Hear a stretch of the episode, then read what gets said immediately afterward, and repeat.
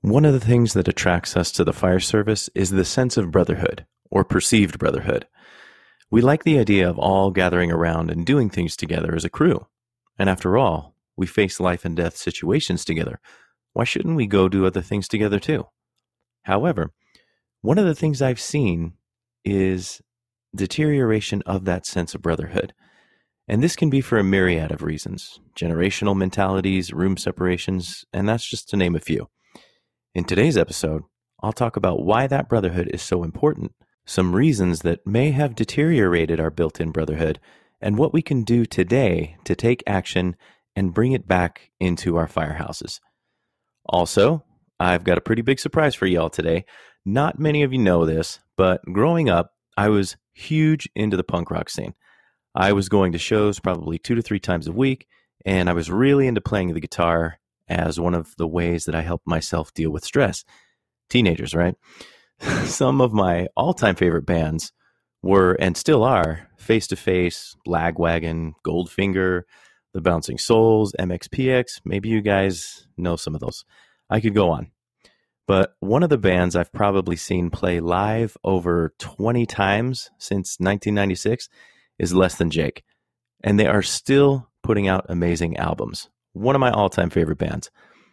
Through the podcast world, I was able to connect with the lead singer, Chris DeMakes, and as a result, I asked him to write a custom song for the Ignited Firefighter podcast, and he sent me pure gold.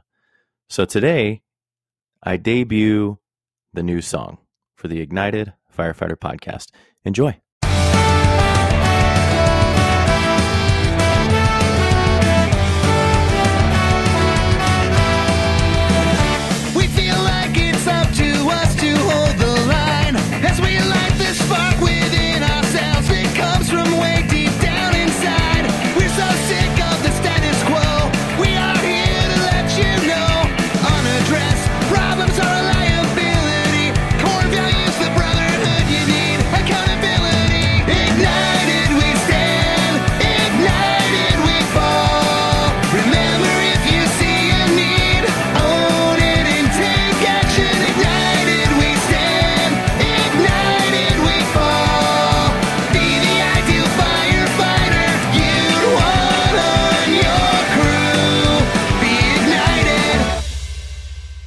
Amazing was that, right? I am still geeking out over it, and I've got it like on loop over and over again. But anyway, moving on, let's get into it.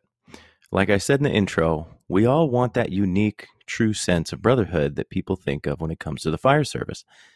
How often do we see it showcased in movies and television, right? Like Backdraft, Ladder 49, even that horrible TV show, 911, which shows people sliding down a fire hose from the tip of an elevated master stream ladder into the warehouse that's got obvious defensive conditions in order to, quote, fight the beast from the inside out.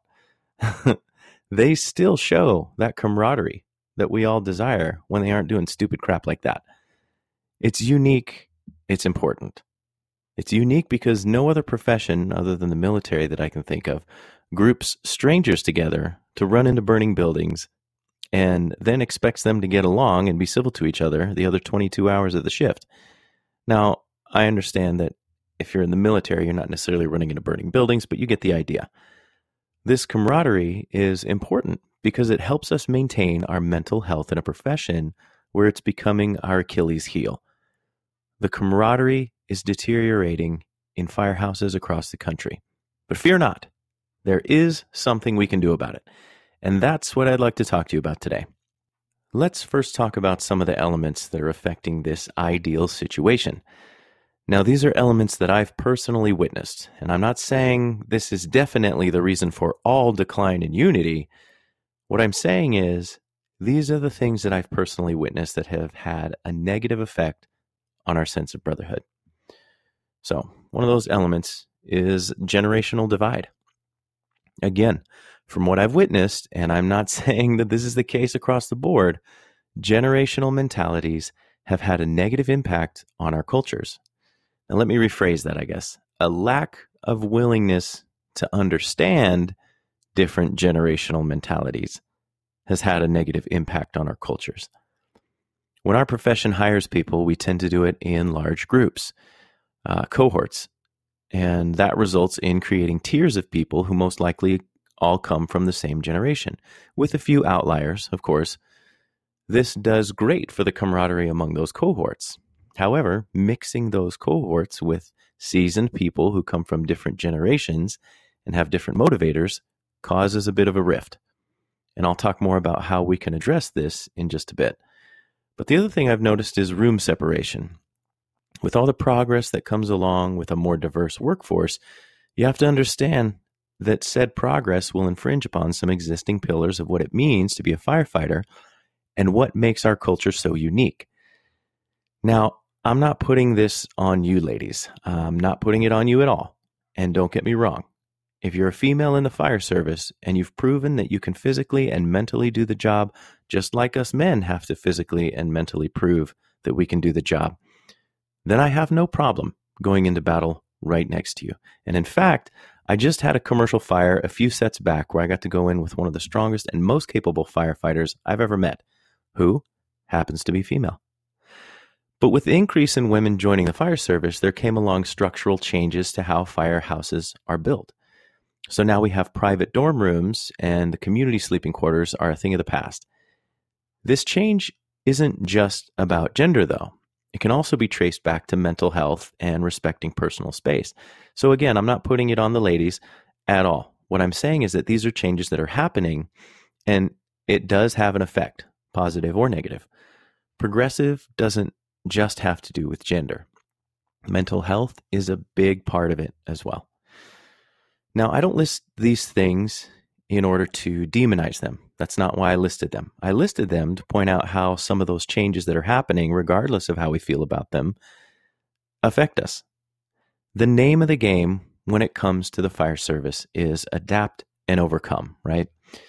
Maybe bringing up these things that I've noticed will help you tune your radar to the things that may have changed around you so you can find a way to adapt and propose an open solution to any issues that might result from said changes.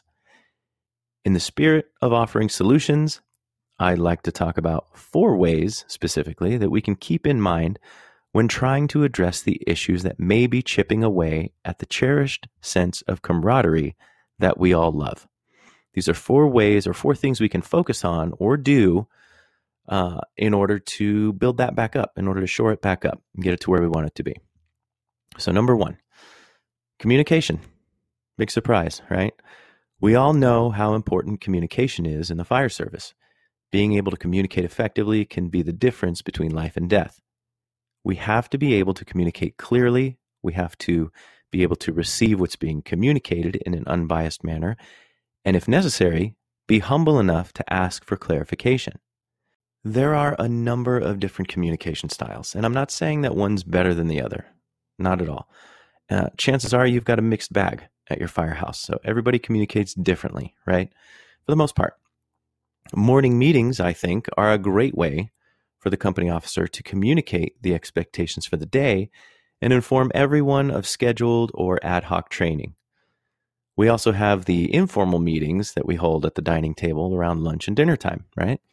These are opportunities to communicate with each other about the 911 calls that we've run that day or workouts that we may have done together, possible training opportunities, family updates, all of that. And it can also be a place where you air some grievances and give and get support while also working together to brainstorm solutions to ongoing issues, big and small.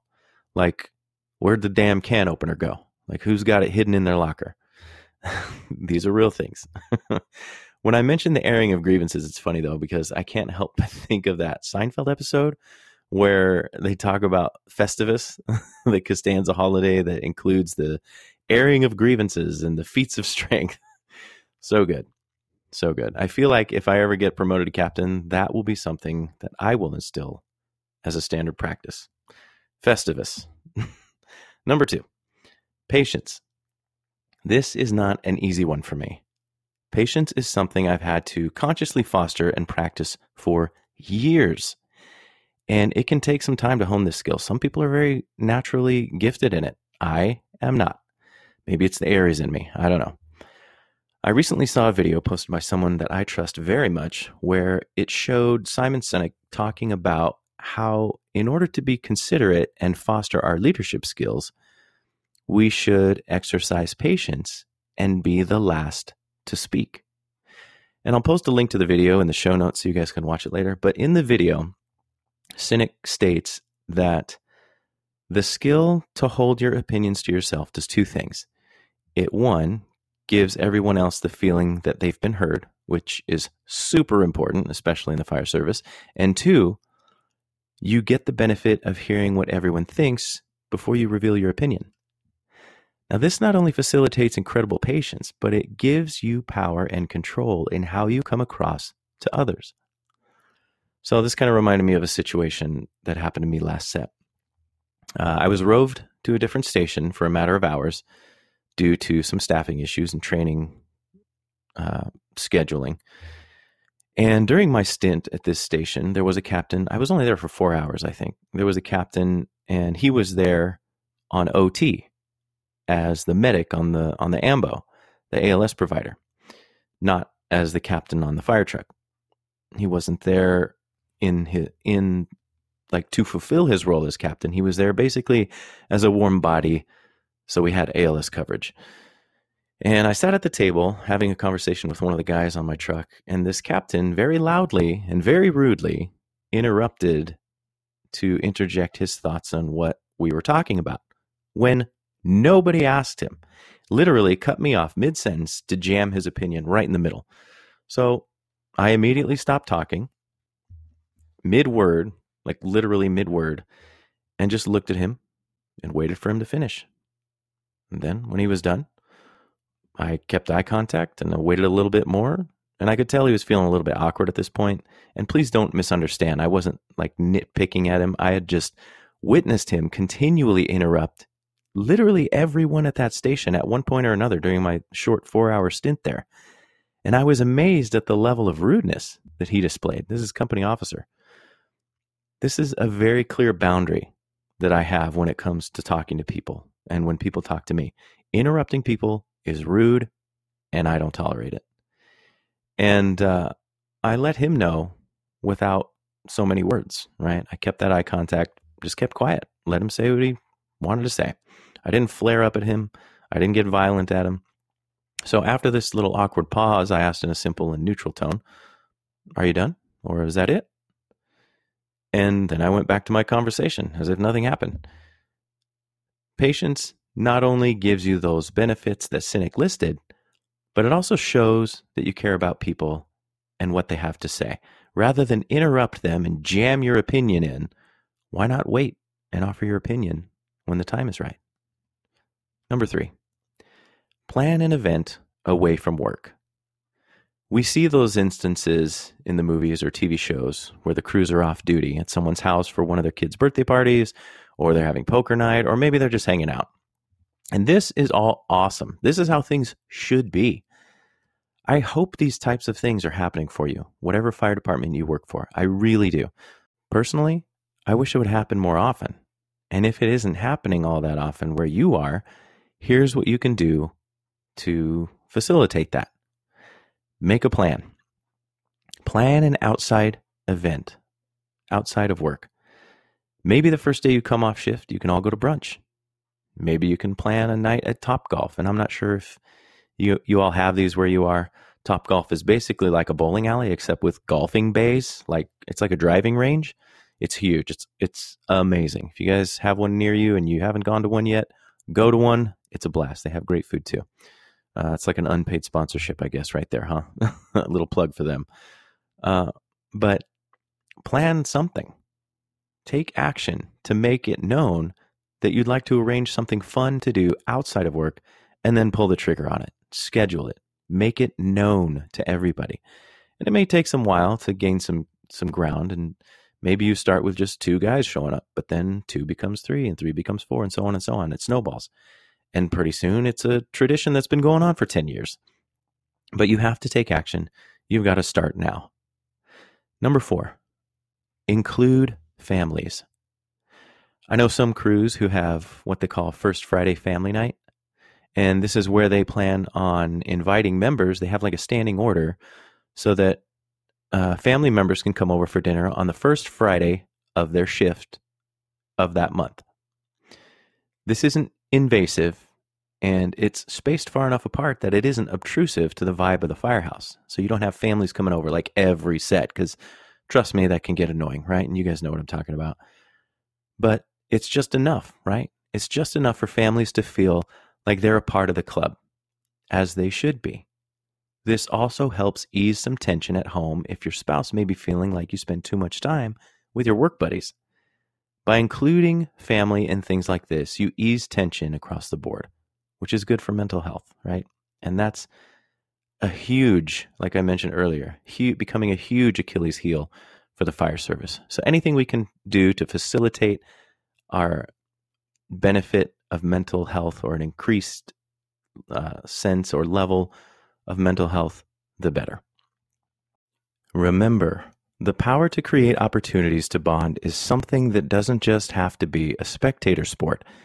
You don't have to wait for training opportunities to see your buddy you went to the academy with 10 years ago.